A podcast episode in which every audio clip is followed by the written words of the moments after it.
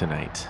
I um, wanted to talk about Chomsky's testimony that he had to send in as a written testimony to the Julian Assange trial. A couple of episodes ago, Joe Emersberger and I talked about the Assange trial a little bit, as well as the Steve Donziger uh, trial that's going on. We were kind of talking about the injustices of um, the legal regime in the West, the so called rule of law. And uh, the Assange trial really exposes that because it's a real travesty of justice that's unfolding where um, you know the defense i kind of said this in the discussion with joe but the defense and is presenting all this these mountains of evidence about how this is basically a straightforward political persecution of a journalist for doing journalism and uh, it's very clear that the judge has already decided there's a gazillion conflicts of interest uh, in this case uh, on the part of the judge in the first place. And uh, I mean, it's just a farce. Like, nobody thinks, I don't know if nobody thinks, but I certainly don't think that uh, the all of these things that are going on, even though the defense has to do their best and everybody has to campaign, I, I really don't believe that the um, UK court is going to give any justice to Assange. I think they're going to they they've pretty much already decided what they're going to do, and this is all just performance. Um, it is interesting. I do say this on a day that it, apparently an appeals court overturned the decision uh, to uphold the Bank of England's theft of a billion plus uh, dollars or pounds in uh, Venezuelan gold that the Bank of England decided to steal from the people of Venezuela that was deposited in the Bank of England. But uh, yeah, I'm pretty sure that decision will also be reversed. Uh, time will tell. But I wanted to talk about Chomsky uh, because it's just amazing. There's this uh, writer in the UK who was in the public gallery. He calls him he he calls his blog about it the Your Man in the Public Gallery. His name's Craig Murray. He's a former ambassador of the UK. Um, you can check him out, craigmurray.org.uk. And he, first of all, uh, so I'm going off of his blog where he actually posted Chomsky's written testimony, the whole thing, so you can read it. I'm going to go over it here because it's just, I just, you know, wanted to talk about it in some venue, some form. Um, so Craig Murray talks about how, um, the they're kind of just got to the point where they're just reading the testimony into the record. They're just shuffling papers. There's no uh, examination of witnesses anymore. Um, and he says, for example, Patrick Cockburn, a journalist on Iraq, Andy Worthington on Afghanistan, he says, Craig Murray says, I should love at least to have seen both of them in the witness box, explaining what to them were the salient points. Instead, we got perhaps a sixth of their words read rapidly into the court record. Um, some of the evidence is being edited to remove elements which the US government wishes to challenge just to get the gist read out in court.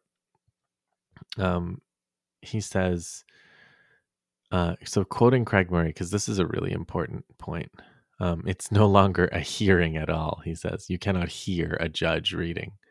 Now I'm quoting, it is an acknowledged, indeed embraced legal trend in the UK that the courts are increasingly paper exercises, as noted by the Supreme Court. So now he's quoting the Supreme Court. In the past, the general practice was that all argument and evidence was placed before the court orally and documents were read out. Lady Hale said. She added, the modern practice is quite different. Much more of the argument and evidence is reduced into writing before the hearing takes place. Often documents are not read out. It is difficult, in, if not impossible, in many cases, especially complicated civil cases, to know what is going on unless you have access to the written material.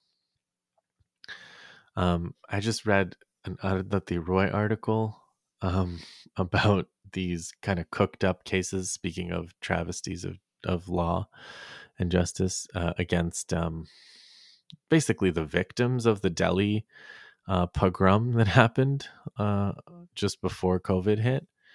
So, um, and it's basically trying to argue that the victims of this, you know, activists from the Muslim uh, activists against the CAA, the Citizenship Amendment Act in India, were uh, responsible for their own uh, for their own victimization by police and and mobs, vigilantes, and it's interesting too because one of the things that Arundhati Roy says is that the police claim to have a million pages of evidence against one of these activists, and meanwhile could simultaneously not even account for the whereabouts of 10 million people who were uh, locked out of uh, and had to walk home during the emergency lockdown that was imposed. So, this is something about how states and the rule of law works. Um, but back to Murray. So, Murray, he says, and I think this is so true. I, I really identified with this. He says, those who have followed these reports will understand how frustrating it was to be deprived of James Lewis. That's the prosecutor, the American prosecutor, arguing that Assange should be extradited to the US to face treason charges. To be deprived of James Lewis asking Noam Chomsky how he can venture an opinion on whether this extradition is politically motivated or whether he has ever published any peer reviewed articles. so, yeah, I'm going to now talk about this. Um, Assange, I mean about Chomsky's statement. So Chomsky does he he has he provides this expert report. Um, expert report of Professor Noam Chomsky. So he describes his current position at the University of Arizona, uh, joined the staff of MIT in 1955, 1961, appointed full professor, honorary degrees from a gazillion universities, fellow at the National Academy of Science, all his awards, lectured widely on these things. Uh, his books, list of his list of his books include, and then this massive list of books. Um, and then here, now we get into it under point six. Uh, he says, I have been asked whether Julian Assange's work and actions can be considered as political a question I am informed is of significance to the extradition request to the United, by the United States for Mr. Assange to be tried for espionage for having played a part in the publication of information that the United States government did not wish to be publicly known. So he starts by quoting Samuel Huntington, uh, and he says, uh, Huntington, he quotes Huntington saying, The architects of power in the United States must create a force that can be felt but not seen. Power remains strong when it remains in the dark. Exposed to the sunlight, it begins to evaporate. Um, and then he says Julian Assange's actions, which have been categorized as criminal, are actions that expose power to sunlight, actions that may cause power to evaporate if the population grasps the opportunity to become independent citizens of a free society rather than subjects of a master who operates in secret. That is a choice, and it's long been understood that the public can cause power to evaporate. Um, and then he quotes David Hume, one leading thinker who understood and explained this critical fact was David Hume, writing on the first principles of government in one of the first modern works of political theory over 250 years ago. His formulation was so clear and pertinent that I'll simply quote it. Hume found, now, now this is Chom- me quoting Chomsky, quoting Hume. Nothing more surprising than to see the easiness with which the many are governed by the few, and to observe the implicit submission with which men resign their own sentiments and passions to those of their rulers.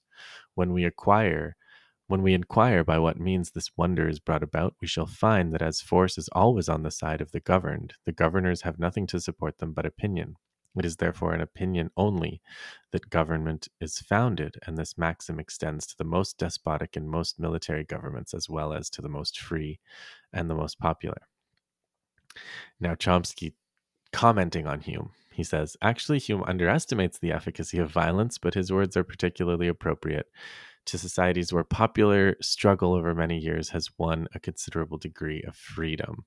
Uh, and then he talks about the US and Britain um, as such societies, which I don't entirely agree with. I don't agree with that kind of concept of Chomsky's that they've won more, the, there's more freedoms in the US because struggles have won them. I don't quite think that's right. I think that there have been struggles in many societies uh, comparable to the struggles in the US and Britain that are more free for other reasons, kind of compromises between the ruling class and the masses over um, the spoils of imperialism and um, yeah main to do with those kinds of compromises that have happened. And there's a lot of unfreedom within those societies for specific um, you know working class and racial racialized uh, groups in those societies. So i don't i don't quite endorse that um, element of chomsky's analysis but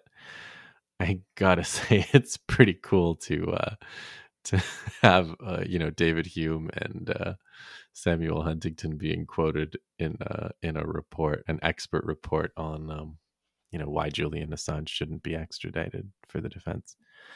Um, so he says in such societies, such as ours, of course, power really is on the side of the governed, and the governors have nothing to support them but opinion.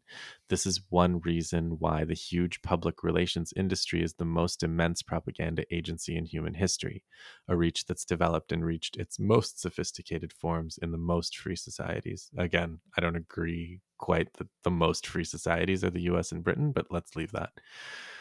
The institution of public relations arose about a century ago when elites come, came to understand that too much freedom had been won for the public to be controlled by force, so it would be necessary to control attitudes and opinions.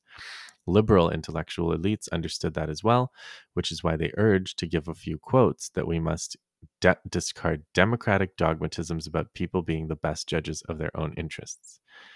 They are not. They are, quote, un- ignorant and meddlesome outsiders, unquote, and therefore must be, quote, put in their place, unquote, so as to not disturb the responsible men who rule by right.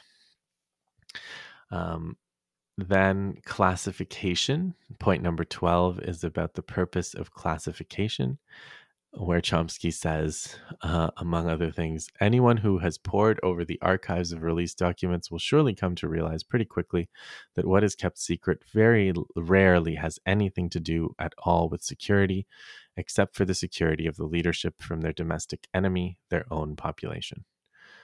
Uh, and then he talks about tr- trade agreements and the secrecy of trade agreements. And then he concludes as follows point number 13. Julian Assange's alleged crime in working to expose government secrets is to violate the fundamental principles of government to lift the veil of secrecy that protects power from scrutiny and keeps it from evaporating. And again, it is well understood by the powerful that lifting the veil may cause power to evaporate. It may even lead to authentic freedom and democracy if an aroused public comes to understand that force is on the side of the governed and that it can be their force if they choose to control their own fate.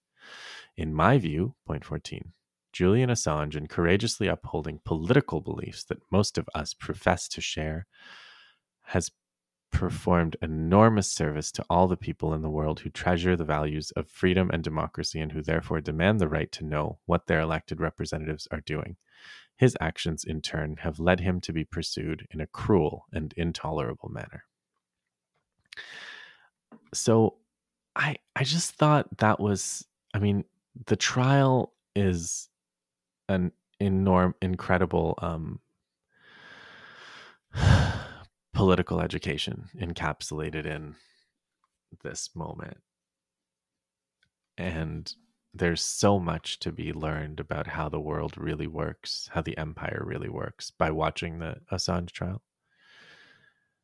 But then just this statement by Chomsky, this couple of pages, three, four pages, really, it's like two pages of analysis, one and a half.